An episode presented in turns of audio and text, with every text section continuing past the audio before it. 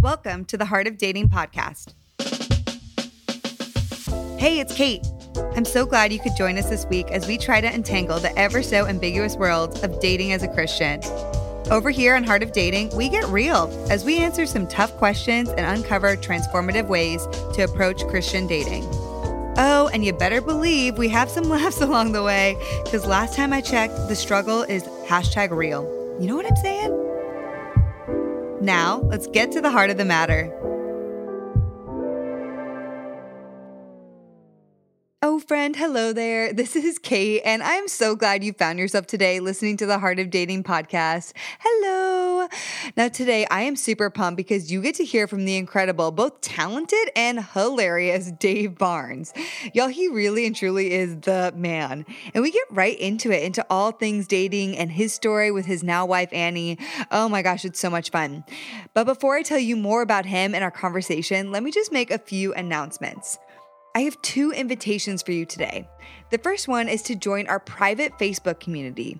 We've had such incredible conversations on there. Oh my gosh. We talk openly and honestly about all the dating struggles, and we provide advice and input and encourage one another. It is glorious. So go ahead and visit facebook.com/heart of dating and request to join. Now, there are just a few questions to answer in order for you to join, and then there you go. Voila. Now, here is the catch. I also want to encourage you to like our actual Heart of Dating Facebook page as well. Okay, don't just ask to join the group, but don't like our Facebook page. No, also like our Facebook page. That would be awesome. The second invitation is to come join our family over on Instagram at Heart of Dating. We share new insight, tips, and encouragement just about every day, and we really and truly love connecting with y'all over there. Okay, friends, now let's get back to our episode today with Dave Barnes. If y'all have not had the pleasure of knowing who Dave is, let me just tell you a little bit about him, and I'm pretty confident that after today, you're gonna wanna be his friend. So Dave Barnes is a respected Nashville artist and songwriter who received Grammy and CMA nominations for Blake Shelton's recording of his hit song, God Gave Me You. Barnes has also penned songs for Tim McGraw, Carrie Underwood, Reba McEntire, Billy Currington, Hunter Hayes, Matt Wertz, Ben Rector, and so many others. He has toured extensively over the last 15 years as a headlining artist, and he's also opened for people like T. Swift, John Mayer, Lady Antebellum, Hanson, OneRepublic, and others. Hello.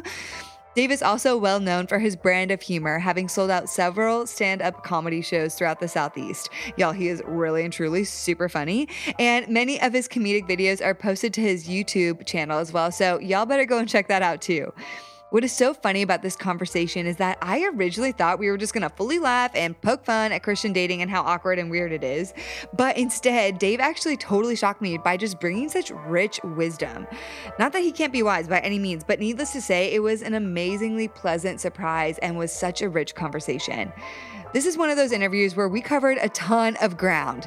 So get ready for some Dating A to Z featuring the fantastic, uber talented, hilarious, and totally wise Dave Barnes. Okay, Dave Barnes, this is going to be so much fun. Thank you so much for being on the podcast today. I'm so excited. Yeah, thanks for having me.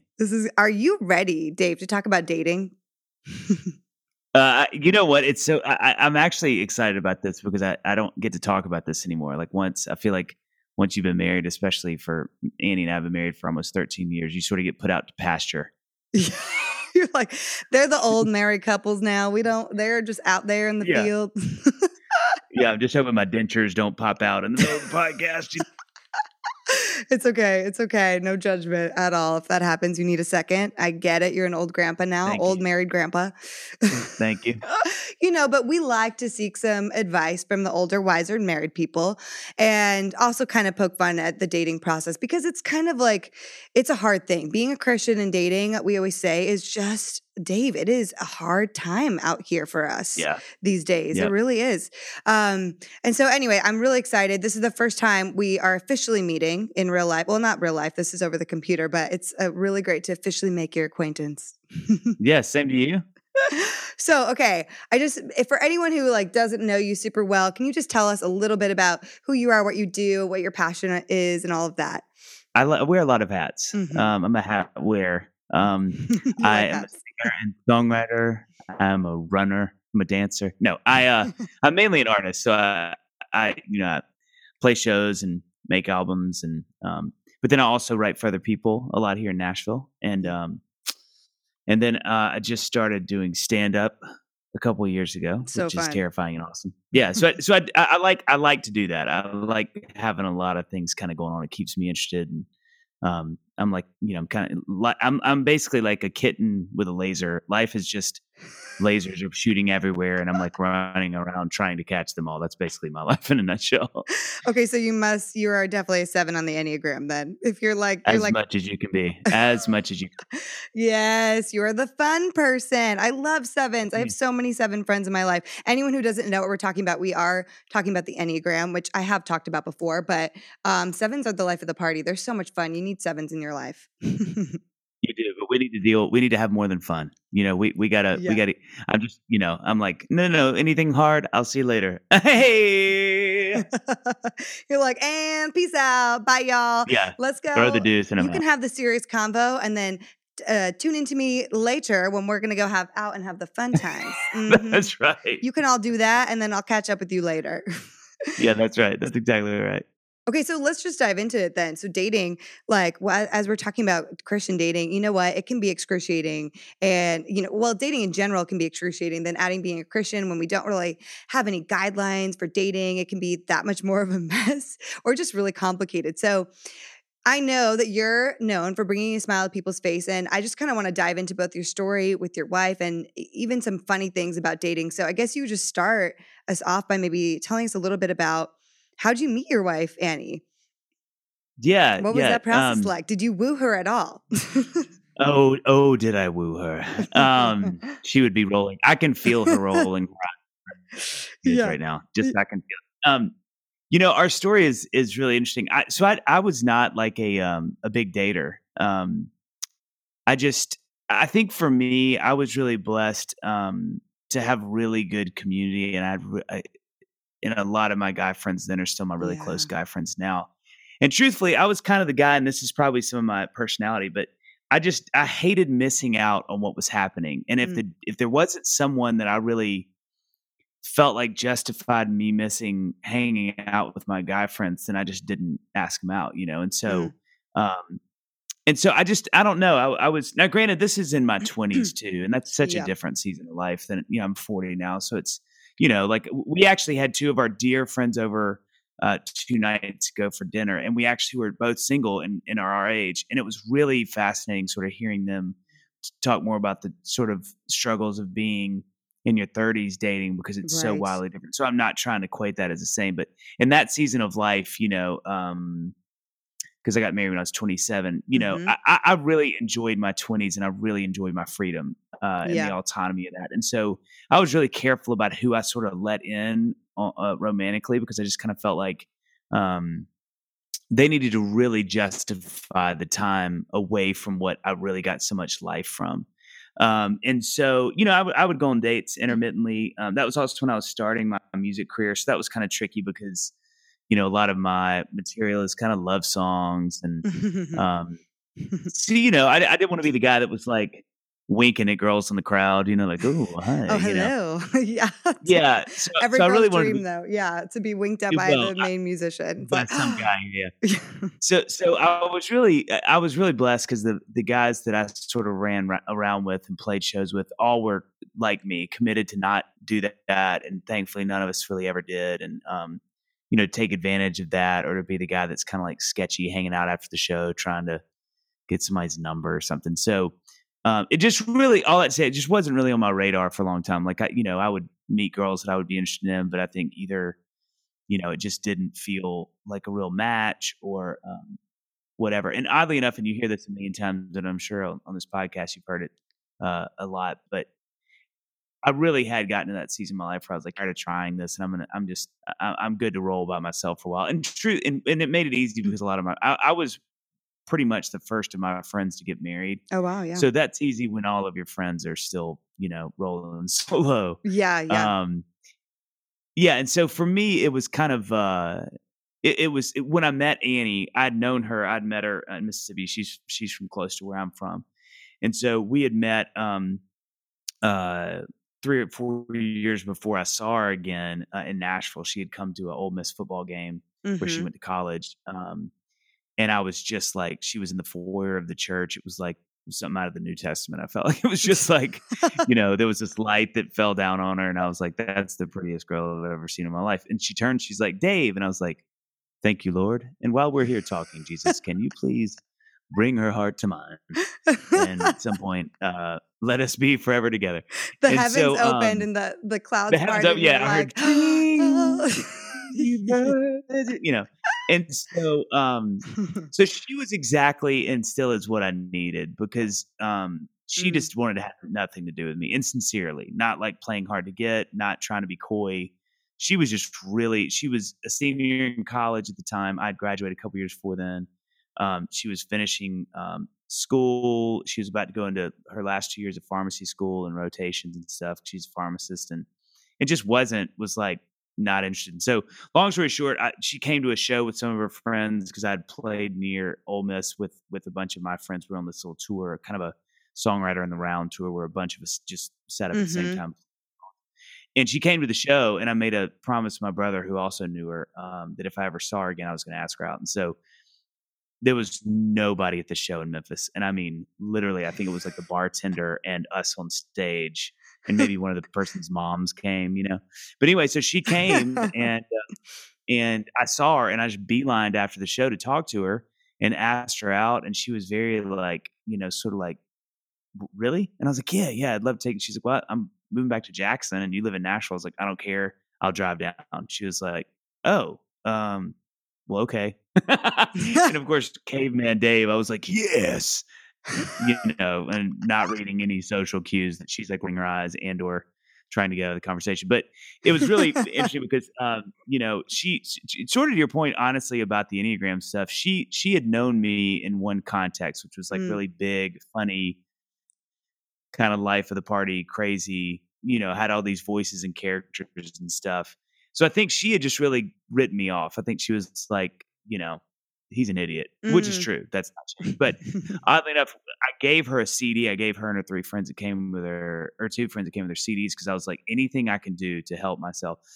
And her sister won. Like she got in the car with her sister and friend and said, can you believe Dave just asked me out? And Laura, her sister, said, Ann, I think you should pay attention to this, because I think he's a great guy. And she was like, you're crazy.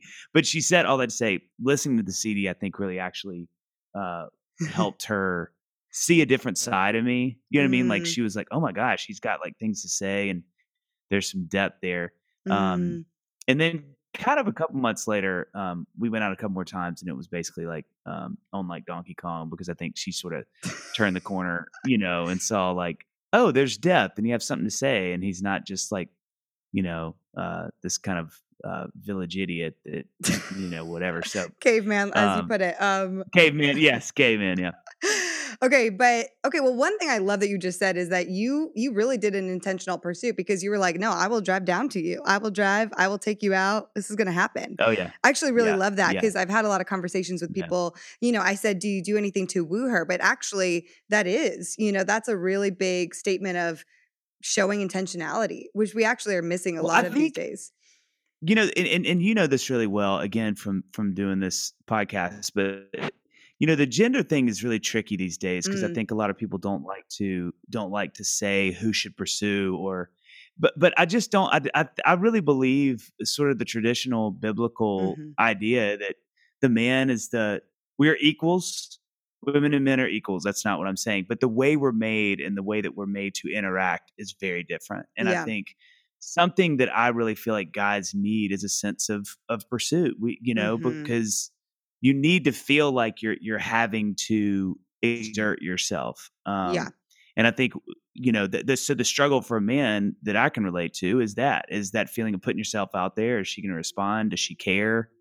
And I think the struggle for a woman is the opposite, is to know how to guard yourself and to be careful so that he can pursue, and to let enough information and availability sort of come out in the right order. In the right time, so that he continues to be you know, it's a really weird dance that both of you have. Yeah, I think and there's not one set way to do it, but I do think that what I love is just like your intention of doing that. Like, I do think that there is something, and women can, like I always say, drop the hanky, make hints. Like, if you want to talk to a guy or ask him to coffee, that's totally fine. Women can do that too. But right. I do think that there's something beautiful about the actual pursuit and being clear with your intentions of like, no, I'm interested in you. And I want to see if we could take this further romantically, potentially. And it's not like you're committing to them for marriage, you know, like right there on the spot. Right. But you're showing that intentionality. I was just talking with someone like before we got on here about that, actually, a guy. I was just, you know, it's sad in ways that we've lost the sense of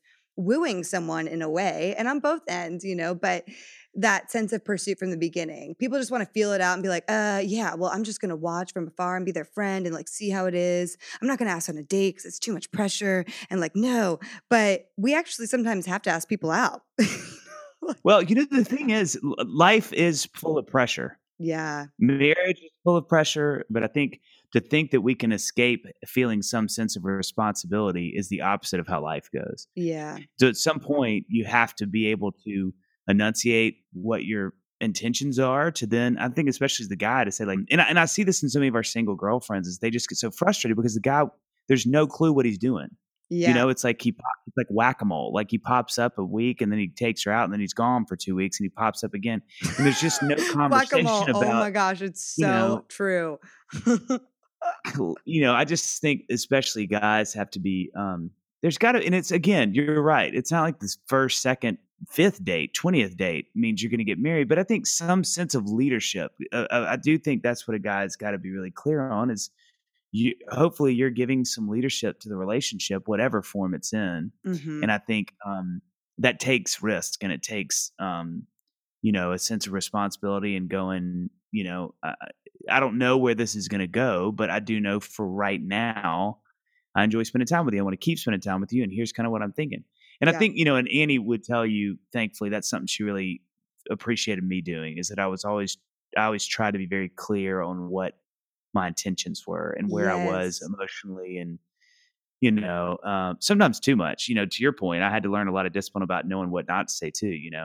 Yeah, no, but that's good. You know, and men need to be vulnerable and be able to admit like where they're at. I just was talking about this with someone too, as well. I mean, I guess I have all these conversations all the time, but that we have to, it has to be an equal vulnerability and, you know, a revealing on both ends, but communicating clarity as much as possible. Sometimes over communicating. Yes. Sometimes it could be too much and cause too much pressure. But my general emphasis is to try to over communicate in ways just for the sake of being on the same page. Because otherwise, dating is all ambiguous. You have no idea.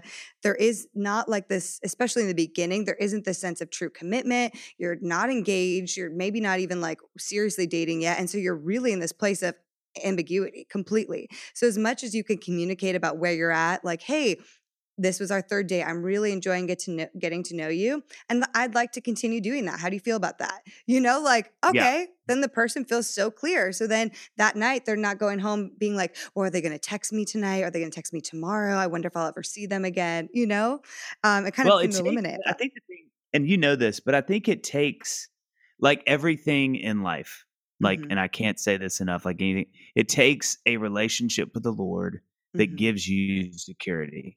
Yeah. Because without security, dating anything is going to be a train wreck. And I think especially relational stuff. And I think you look at dating, and if you don't have a sense of who you are in the Lord, you're already loved, that you're already cherished, that you're already taken care of, then you're going to try to find that in this person.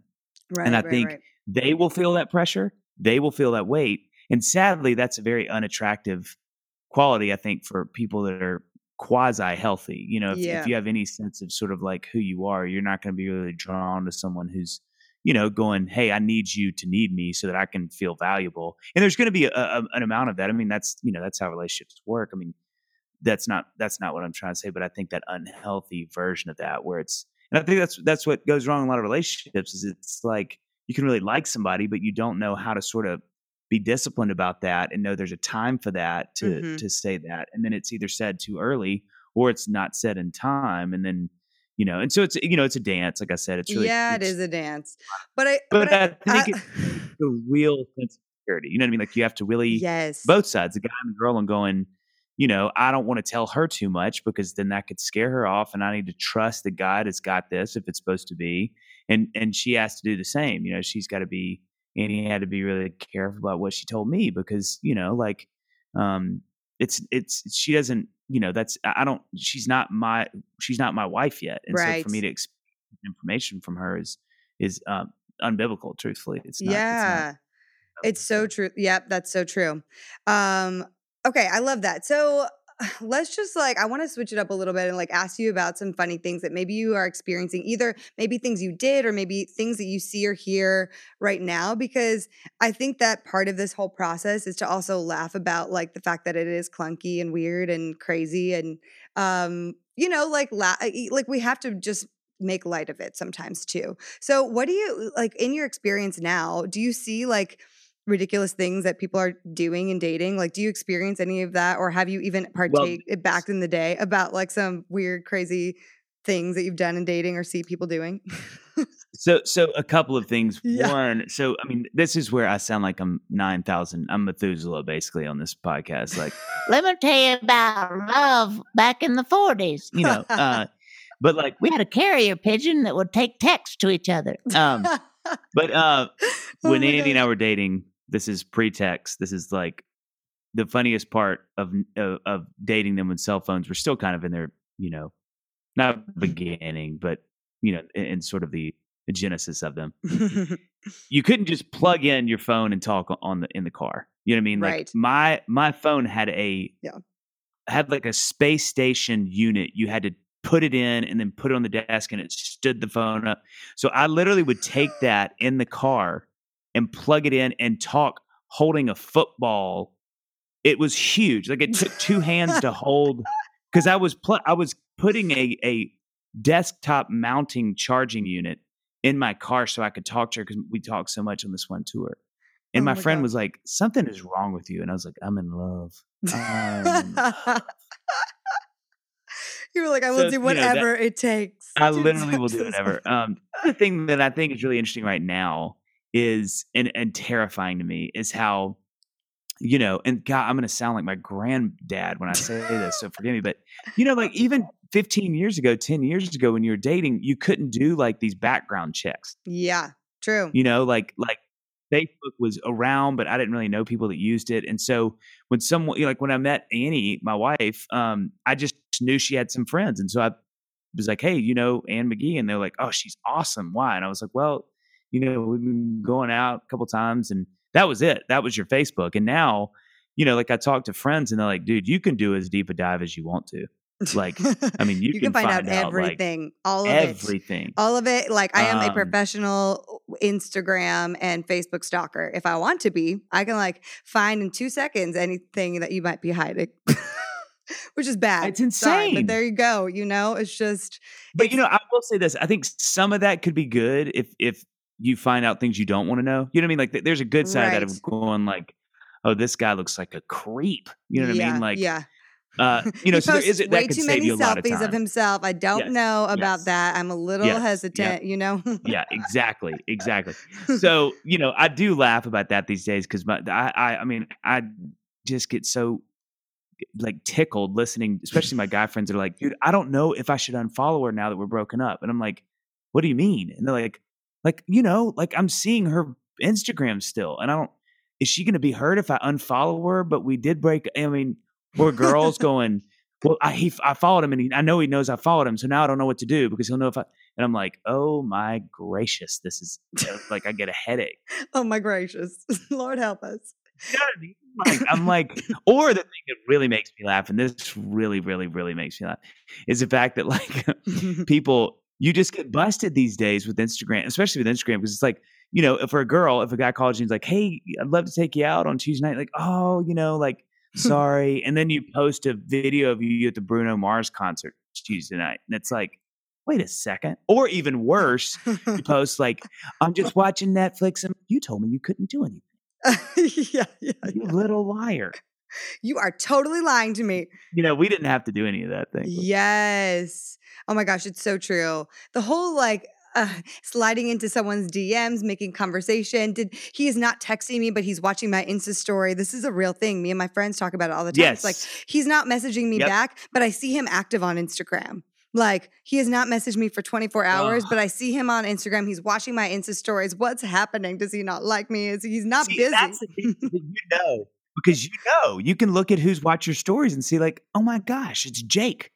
Jake is watching my story. Jake, why have you not texted me? And then, you know, the most heartbroken I ever was in my life, I dated this girl when I was in college. And she, I don't know if you remember this, but you had AOL, when you had AOL and she had AOL, you could see when they checked the mail. Oh, yeah. Like you'd send an email and it would say like, and you talk about wrecking my little 20-year-old heart. I'd just be like, I miss you. Oh my gosh, how's life? Because, you know, we met at Young Life Camp, whatever. And it was like, I'd send her a message and I'd be like, okay, I go downstairs, eat lunch, come back and up and it's so red. And I'd be like, what? No. It'd be like, a day later, still red. 2 days later, she's still red and not responded to you. And that I can't imagine what that would be like these days. Do I say something else? Do I just wait it out? Like, what do you do? It's serious. I always also people who have read receipts on their phone, I'm like, don't do that to me because then I know you've seen it and you're just choosing not to respond. I do not put read receipts on my phone because I'm like, Lord knows I read texts that I can't respond to in the moment. And so I just can't do that because then people would be driven nuts. I'm sorry.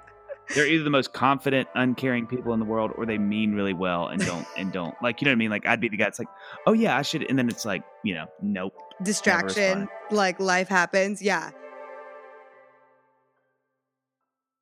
Friends, I want to take a quick pause in today's episode to tell you about something I am so excited about. I just want to say that I know the struggle is real with dating in our current culture. It can be murky and confusing and sometimes just so frustrating. Do you ever feel like you have no idea what you're doing? Or that you keep trying and failing? Or that you just don't know how to handle hard situations or conversations with people? Or maybe you just feel stuck in a dating wasteland with no good potentials. Whew, I get it, and I have felt a ton of those exact same things.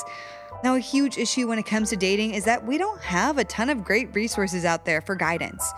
The Bible doesn't talk about dating because it didn't exist at the time. And now today, about 50% of the church in the U.S. is single, and even that number is growing. So the problem is that we need resources. I get it. I get all your frustrating feelings. So I have made it a goal of mine to research and talk to pastors and watch videos and read as many books as I can, just so that I can be equipped to do this podcast, as well as go into my own dating life with the best and sharpest possible tools. And I have exciting news today. I have compiled all of my favorite dating resources and created a free resource guide for you, so you don't have to scour for all the best things to read or watch anymore. It is called The 7 Resources to Change the Dating Game. I truly believe that this guide will help you navigate this journey with clarity and intention. It is going to help you to sharpen the tools in your toolbox and get out there and date amazingly. You can grab this free resource by visiting heartofdating.com/7resources. That is heartofdating.com/7resources. I am so excited for you guys to get your hands on this incredible free resource. Okay, I need to ask you this too. So have you ever, either in your experience of your life or like seen people like really bad break up with someone really poorly or like say something they just really should not? Or have you even done it? I mean, I can admit to it. I've done some really poor things in my past, but like what are your thoughts on that? I feel like I kind of feel, maybe you feel this way. There's kind of no good way to do it. You know?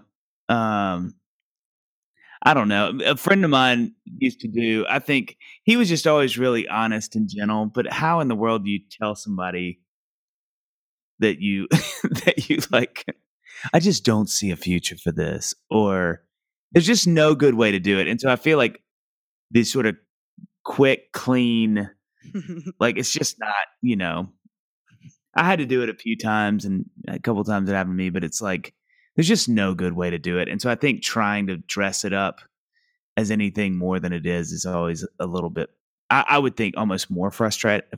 Do you know what I mean?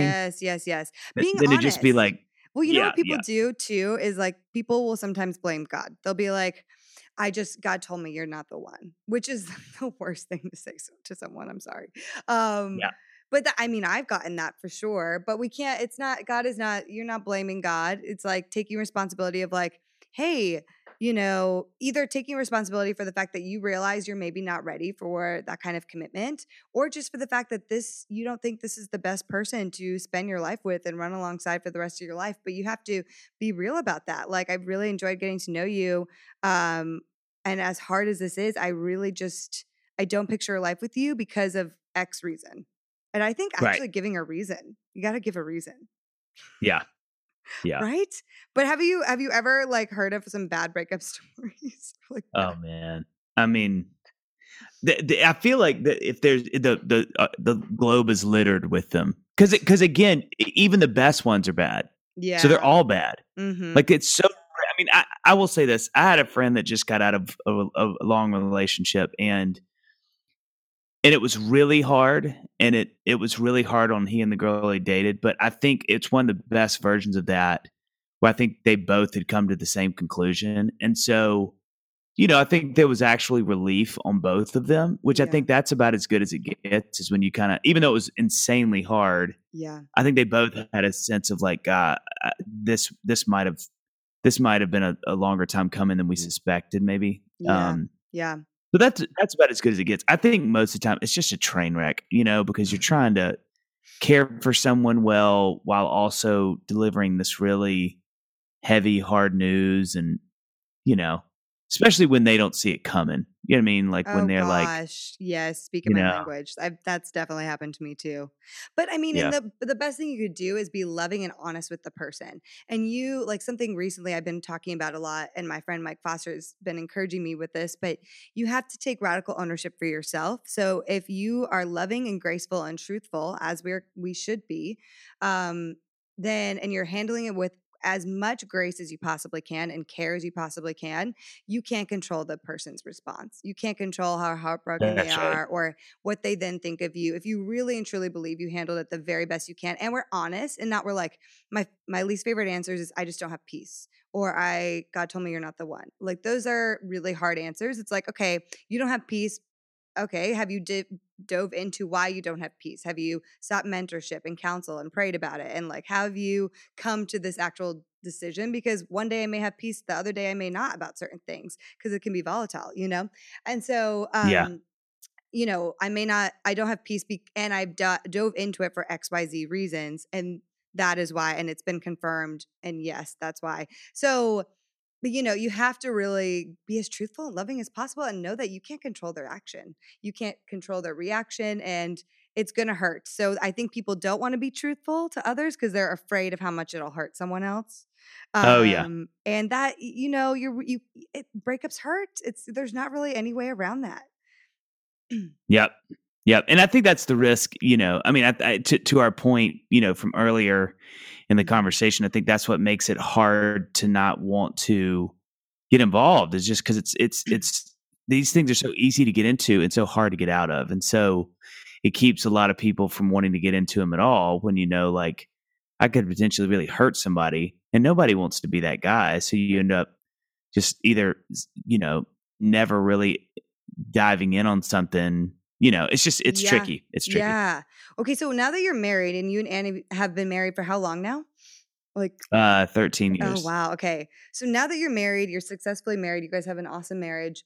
What are some things that maybe now in your life or through marriage that you wish you knew at your 27-year-old self when you got married, or that you would impart to younger men or women who are currently dating that are like, hey, this is like what it's really like, or this is what I wish I knew that I wish I had implemented or knew, I guess, when I was dating? I don't know that you have enough time for what I feel like I was. That is such a wonderful question. And thanks for asking that. I will say a couple of things. For sure. Mm-hmm. Marriage was interesting. I think I learned this on the other side of being married with Annie. You still are who you are, and they are still who they are. I think I had this idea that like once you got married, because the Lord sort of sees you as one, and you're one person, and you're united now. And that's how it was. Like, everything Annie was responsible for, I was suddenly responsible for, and vice versa. And I think, and it took counseling for me to realize this, that like, I am still completely autonomous in a lot of ways. Like, I'm still Dave Barnes. Mm-hmm. Annie, though her name has changed, is still Annie Barnes. Like, we haven't just physically gelled into this superhuman. Yeah. She still has a relationship with the Lord that's her own. Yeah. I have a relationship with the Lord that's my own. We have a relationship with the Lord together. But I think I really misunderstood that. And it really affected a lot about pressure I put on myself, especially, but also on Annie. And I think, that's one of the biggest misnomers I had about marriage was you're still two people. I mean, yeah. You're going to do a lot of things separately. You're going to have a lot of interests that aren't shared. Mm-hmm. And I think I just didn't get that. I sort of thought you just sort of like everything was this shared experience. And if it wasn't, then you weren't doing it right, or, you could be doing it better. And I think, it's been so helpful and healthy for us to give that space where I think I didn't really allow for it for a long time, because I kind of felt like everything needed to be this shared experience. And now, and I mean, that is the best part of marriage, but I think, just for everybody to stay healthy in a marriage, they have to have their space, they have to have their own interests. Yeah. They have to have things that give them life that probably don't do the same for their partner. Be an interesting and I think person. And so I think that's when it's not that different from dating. I think that's when you actually go, you live together, you're together most of the time. But it's actually oddly a lot like dating in that way. Like, you're not going to get married to someone and suddenly feel this completion that only the Lord can give, right, that we only experienced in heaven. You're going to get to share your life with someone, but you're not going to become something else. You're still yourself in a new iteration of a relationship. And I think that was a lesson that that really took massive amounts of pressure off me that I put on myself, that I was like, I had to be like super husband and all this, and realizing like, I mean, not, and I definitely aspire to be, but suddenly realizing like, oh, it's okay that we disagree on some things that are, and it's okay that she don't want to go do this or I don't want to go do that. That's okay. Like, there's wonderful amounts of space for that in a marriage that I sort of misunderstood. So good. I think that's a big one. I think, something that I talk a lot to my single friends about is, and I have to be careful when I talk about this because it sounds really heavy, and it is, but I think something that's hard to understand until you're married is how significant a decision marriage is. I think on dating, and I think in some ways God does this on purpose. I really do. Like, he doesn't want us to know the weight of it, or we'd never do it, because it's just so hard and it's so significant. But, when people are dating, it's so hard and I've laughed with married friends about this. When you see one of your friends dating somebody that you're like, I don't think this is a good move. And not just because I don't vibe with the guy, or because he roots for the opposite sports team, or he's not into, but when you really feel like there's a foundational, because as married couples, you've been able to experience the other side of how hard it is to do life with somebody. Yeah. And when you're like, look, if you are having these separations as a couple on the safe side of this, it only gets worse. It does not get better. Yes. Like, these things that are hard now, they're just going to be amplified because the space goes away. Yes. I think so true. Like, people think that marriage will be this band-aid of healing of situations, and it's not going to, and I always say, with dating non-Christians, with dating someone who maybe isn't fully into Jesus, it's, if he's coming to church with you on occasion, okay, that's all right. But if he's not talking to you about God now, he's not going to be talking to you about God when you get married. It doesn't switch like that. Well, let me tell you this too. And this is where it gets really heavy, but I think it's very true, and it's eternal value in my opinion. Mm-hmm. This is for you and for your girlfriends. This is the man who will be the father to your children. Mm-hmm. The grandfather to your grandchildren, and he is the family line that you have associated with all of its spiritual history, with all of its physical, emotional history, And you are now aligning with that line. And this is a biblical thought. I mean, spiritual hand-me-downs and trauma and emotional abuse, that is a biblical, that you look anywhere in the Old Testament, there's so much about this in the Bible that talks about the sins of our fathers and how these things. And so the thing that I think with my friends, and especially my girlfriends, like our the girls that are involved in our lives who are still single that we see, this is significant. Like I can't speak enough about this idea, because on the dating side of it, it's like, well, I mean, I know, but he means well, or he'll get back into church, or he'll do these things. And I'm like, that's all well and good, but I want to say this one more time. This man will father your children. He will lead or not lead your family. And what he brings into this family, the sins of his past, his father, his grandfather, his mother's, whatever, that comes with him. Now, the beautiful thing about the Lord is he can absolutely redeem those things. Yeah. And I see that in hundreds of relationships in Nashville, my friends who come from hard relationships, that God is absolutely rebooting the spiritual health of a family. It is incredible, incredible to watch, incredible to watch. But that takes two very dedicated, Holy Spirit-filled people to do. Oh, yeah. And I just don't think people understand the weight of a decision when you're dating somebody, and especially how dating only ends one of two ways. You break up or you get married.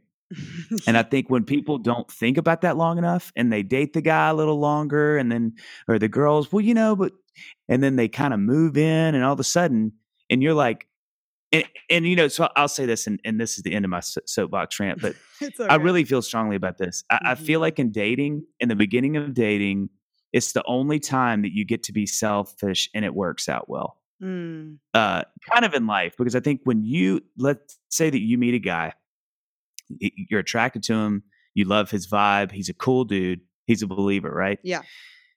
My encouragement, and I think the encouragement has to be, you need to be really selfish over the next 3 months with this guy. Meaning, does he make you happy? Do you like to be with him? Are you attracted to him? Does he say things that you find engaging?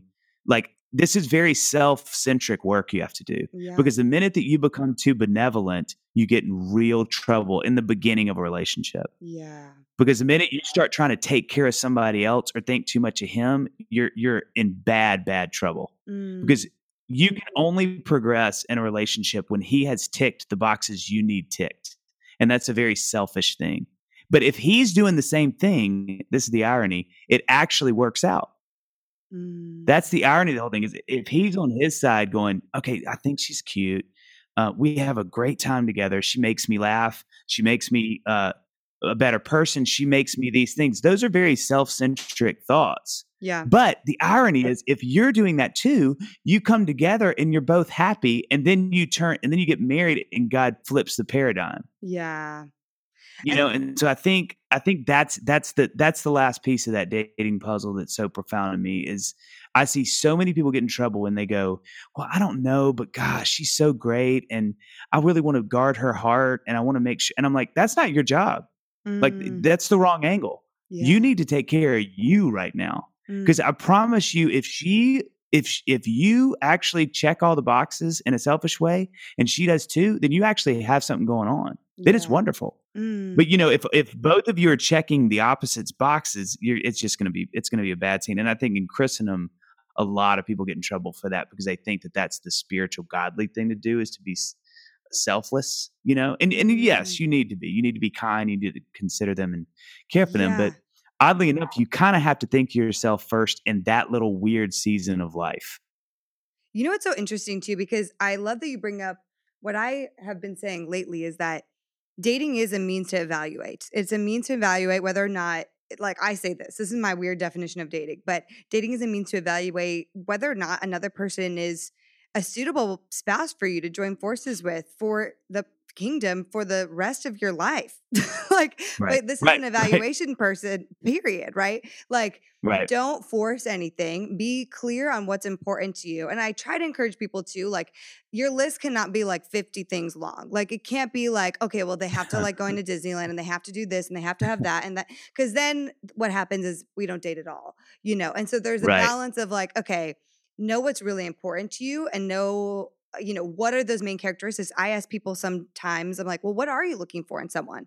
And you'd be shocked to know how many people look back and are like, I don't know. I haven't really thought about it. I'm like, oh, okay, well, that is the problem, right? So you need to, one, know yourself and know what, you know, and you, because sometimes you figure that out in dating, some of that, you figure out some of your needs. And I've learned so much just by my dating process of, okay, these are the things, this is how I communicate, this is how I react in these kinds of situations. This is probably not going to be the best fit for me, someone who communicates this specific way, right? And you learn some of that, but you got to know what are your needs? And then what are you looking for in the character of someone else? Like what is truly, and analyze those first few months, especially the first 3 months of like, this is that time you're kind of looking at a microscope. It doesn't mean that everything in their life has to be perfect, crystal clear, right? Because like you said, there's the journey of God can redeem past, but are they on fire for changing that? Are they constantly seeking that change and growth? And I think that is like looking at the status of their heart of it's not because you're telling them you see these things in a problem with them and then they're going to fix it. It's because they're really, truly, they've recognized it and they're after it seeking that change, right? You're evaluating. And I do believe, like there's that balance of you have to be a little bit selfish. You have to, because we try to fit too many square pegs, round hole kind of situation. And at the end of the day, it's a choice. You can choose to marry that person. Maybe it's a really like it's a square peg, round hole, right? And it could be really difficult. And that's going to be your choice. But do you want to live in a frustrated marriage for the rest of your life? Or do you want to be with someone who has amazing character that you also have chemistry with, that you can partner with and run alongside of? And actually that's like being around, you know, like that to your point, it's hard. Like sometimes I have an eccentric, very peppy personality, probably similar to you in ways, Dave. Like there are people I've dated, I'm just like, I'm just kind of bored. We don't have any sort of fun together. I just cannot see this person be my best friend. You know, like I don't want to text that person and be like, oh my gosh, isn't this hilarious? Or a weird video of me doing singing along to Celine Dion or something and have them be like, cool. You know, like, cool. Yeah. Where are we eating tonight? You're like, oh, great. That was good. So, and you know, too, I think to your point, the spiritual interior life of someone just to reiterate that it really is such a big deal. And I think knowing there is nothing that gives me more peace in my marriage that my wife loves the Lord. Yeah, that's it. Because there are nights where she doesn't love me and I don't love her. Mm-hmm. And I feel like the last thing I want to do is get in bed and sleep beside someone I'm so frustrated with, and vice versa. Yeah. But you know what keeps us together is a belief in something much bigger than us, and a belief that God has put us together, and a belief that she is good for me, that these things God is using to sanctify me, to make me more like himself. And if I didn't believe that, that's trouble. Then you're going to start making decisions that are bad decisions. And I think knowing that Annie loves the Lord more than she loves me, and that ultimately no matter what happens with us, she believes in God's providence, is huge, you know? And I think that's to your point, just to encourage you. And I think you're right. Like, I think that's why when you're thinking about people and who you want to be with, you know, making sure that someone is already doing that work, that, that you're not the catalyst for, you know, change, obviously. I mean, we'll always be in relationships, and Annie is that for me all the time, but not real change, not like where the Lord is either in your life or not in your life, you know, but that's already established and something that, you know, you're going to be able to encourage, but you're not going to be the foundation for that. Right, you know? Right. Yeah. Like, you know, that when they have a problem, they're going to the Lord first, and that's where they go first. They're not looking and leaning on you to fix all their problems and needs, which I've stepped into that gap in past relationships. One, because I thought it was like, oh, I like it. It kind of fills my ego. But, and then it becomes really unhealthy codependency. Then you get like, now we're in a codependent relationship, and now I can't get out of it. Right. Because I'm too tied. We're both too tied into it. But, and what I love that you just said too, is that it's to know, like, because there's that place of it is an evaluation process. And then also that commitment. Like once you have evaluated to a certain point, you have to make the decision of, am I committing to this person? Knowing that there's going to be a lot of struggle, that there's probably going to be a lot of crap that hits the fan. And like, especially like marriage doesn't solve that. Marriage doesn't solve your problems. There's going to be a lot more things. You think that it's hard now when you get to see the person a few times a week and you don't have to live in the same house. Like just wait till you have to combine those lifestyles. Someone's in your bed. You have to share the bathroom, which always could be a point of contention, surely.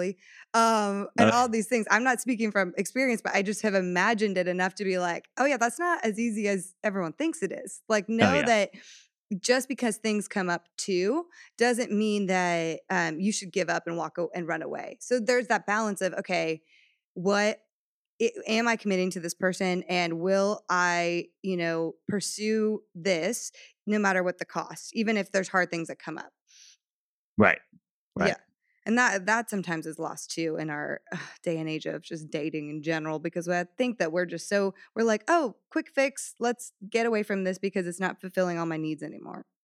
So I think there's like a balance to what we're saying is all, Right.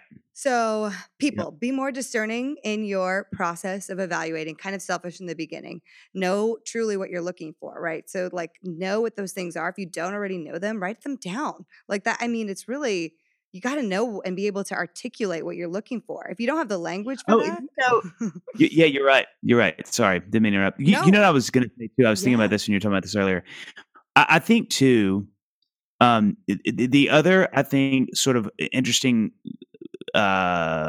tricky line to walk in dating is this thing of exactly what you said. Having some sense of like, I tend to be drawn more to this kind of person in a good way. Like I like guys that are more chill because I'm high strung or whatever those are, like having some kind of a list. But I'll tell you what I've found to be true a lot of the time.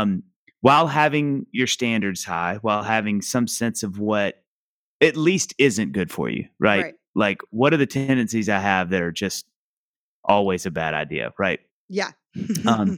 I have found so many times that the Lord, from myself and my friends, surprises you. It's not that I didn't think I'd be with somebody like Annie, but she has got so many qualities that I probably wouldn't have put on a piece of paper because I didn't know myself. Yes. I didn't know what I needed. I didn't know how life-giving and sanctifying certain qualities were that because it's like Tom Nelson said, years ago in his Song of Solomon series, when you're dating somebody and especially when you marry somebody, you're giving someone a loaded gun, putting their hand to your temple and putting their finger on the trigger and just trusting they never pulled the trigger. Yeah. And I think, that's a heavy way to say it, but I think the truth is like, there's just a lot of things we don't know. There's so much we don't know. And I think keeping an open mind that when you meet someone that may be a little different from what you had, I like this kind of guy and or I like this kind of girl. And suddenly going, but man, I love spending time with this person and they're so fascinating and they're encouraging in ways that I didn't really suspect, or they're challenging in ways I didn't suspect. Right. I think that's a really hard discipline to have in dating too, is kind of trying to walk a fine line of like knowing what you tend to appreciate, things you like in your friends that you would like to find in somebody with, but also being open to the fact that God knows you better than you do.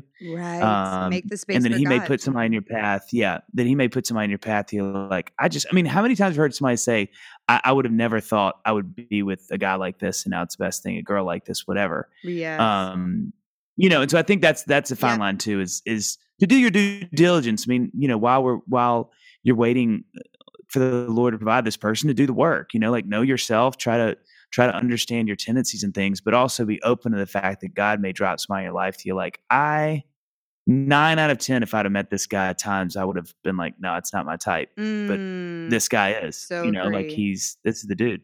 Yeah. And it's so amazing because we have to have some sort of an idea of like the character qualities. And usually my list for people is like, pick 5 things that are character qualities.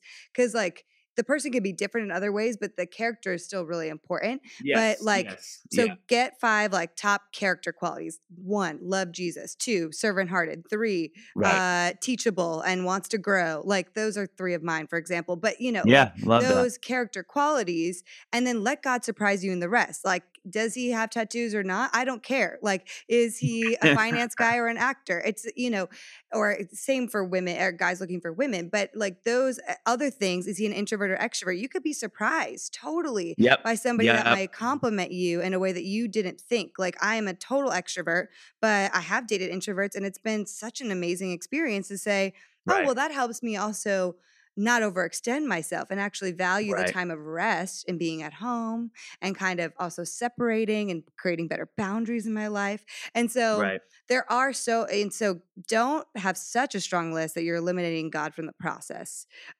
Because, you know, another one I would add that I think is really important. This is one of the other, maybe the last thing I need to say on this podcast, but I think, do you like the soapbox that I've just sort of perched myself on? Yes, this is great. This no, but I think the other thing too is friends.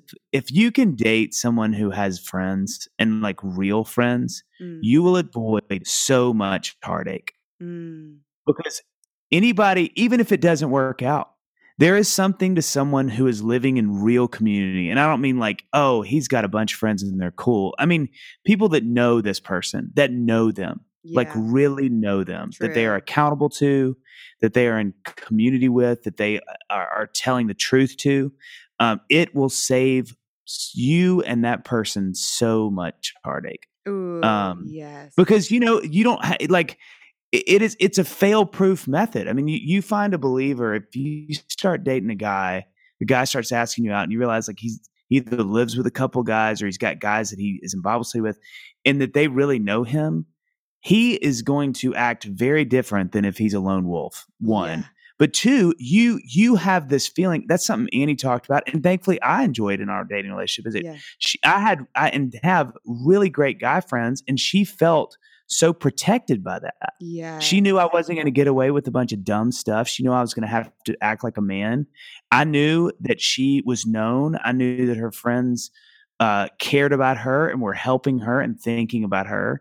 And so it was just such a wonderful thing. And I've seen that come to so many people's benefit to so many people's benefit when they have friends, because you know what that's like. And not start dating like surface level friendships. And we're talking about like, I mean, not to use Christianese, but like covenant friendships where you're actually like keeping accountable, sharing your life with someone. I just had a friend conversation this week with a girl where I was like, girl, let's do discipleship. You and I, let's start next week, meet in the mornings, and we're going to talk through encouragement and confession, and we're going to pour into each other's life and just be real accountable. And I have a few other friends like that, but it's not just about meeting up with people and having the surface level talks. It's like getting into actually the bone and then the bone marrow, like to the heart of the issues with people, and like so that people know you, so you're actually known.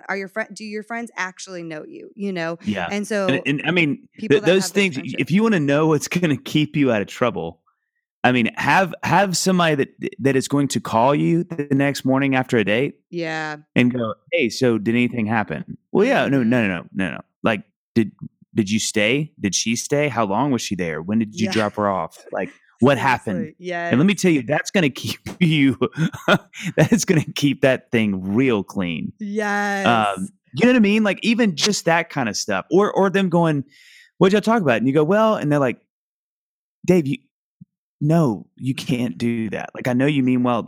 Don't do that again. That's too early for that. Yes. Or, you know what I mean? Just any of that stuff. Or they know you. They know, like, what's your little charm? What are you trying to pull off? And I think, like, it's such a better way to do it. And I think, you know, as people, you know, look at potential mates, whatever, their community is a big deal. And I think you got to be careful of people that are great but are lone wolves that may be the squeaky, cleanest, most amazing people in the world, but they don't have friends. Like that's.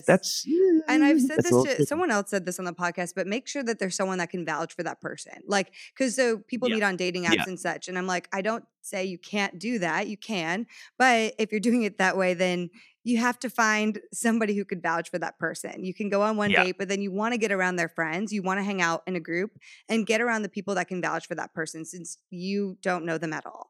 And that's really, really, really so vital Because anybody can be charming for, like, I say up to 90 days, and then the real stuff comes out. It's like, that's exactly right. Okay. Yeah. But if you are in community with them, if you see what kind of friends they have, if you're talking to their friends about them, and just saying, you know, you're getting the confirmation one way or the other, or maybe they're revealing some things that person's actively working on. That's great too. You know that that person's keeping accountable to those friends and that they're continually challenging them. Yeah, we need that. Like, I have that. I had a friend, my roommate last week.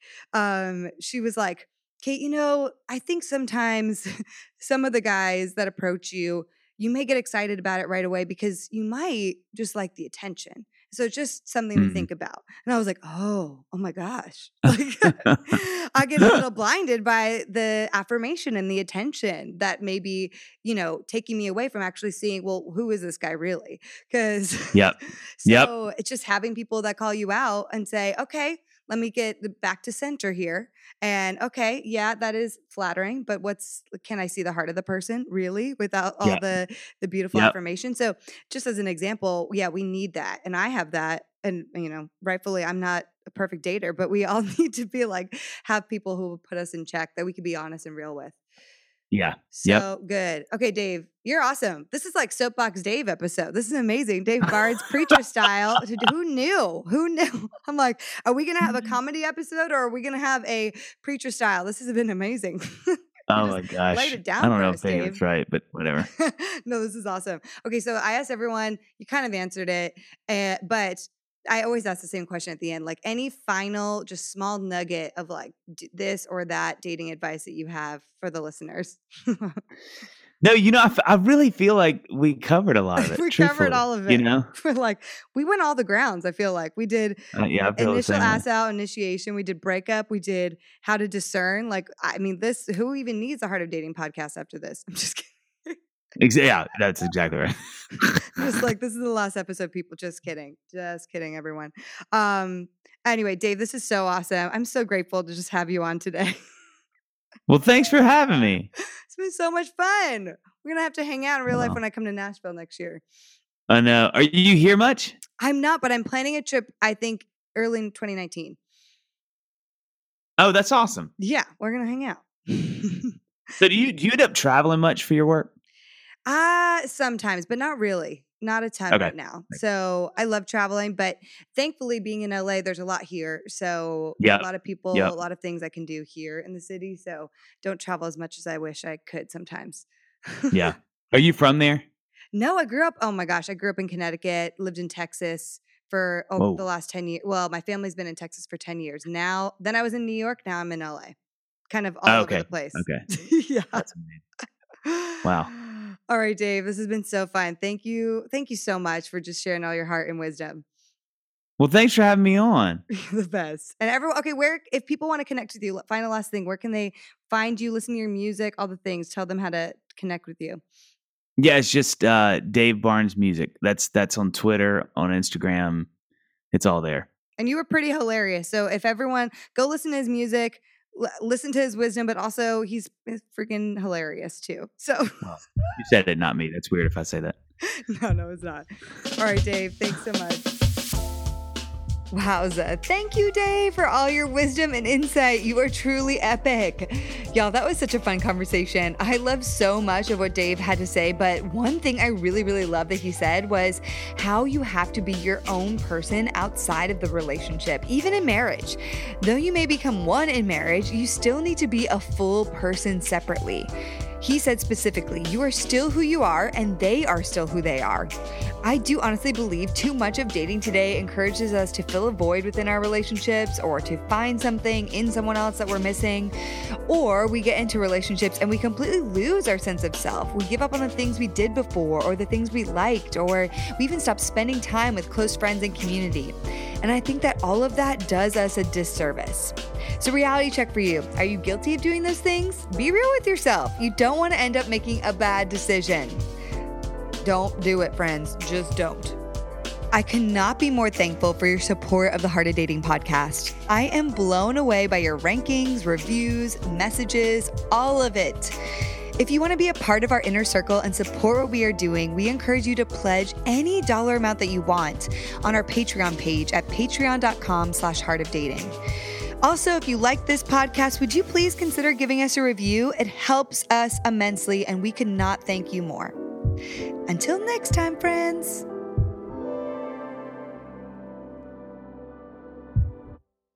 Hello, it is Ryan, and we could all use an extra bright spot in our day, couldn't we? Just to make up for things like sitting in traffic, doing the dishes, counting your steps, you know, all the mundane stuff. That is why I'm such a big fan of Chumba Casino. Chumba Casino has all your favorite social casino-style games that you can play for free anytime, anywhere with daily bonuses. That should brighten your day a little. Actually, a lot. So sign up now at chumbacasino.com. That's ChumbaCasino.com. No purchase necessary. VGW Group. Void where prohibited by law. See terms and conditions. 18+.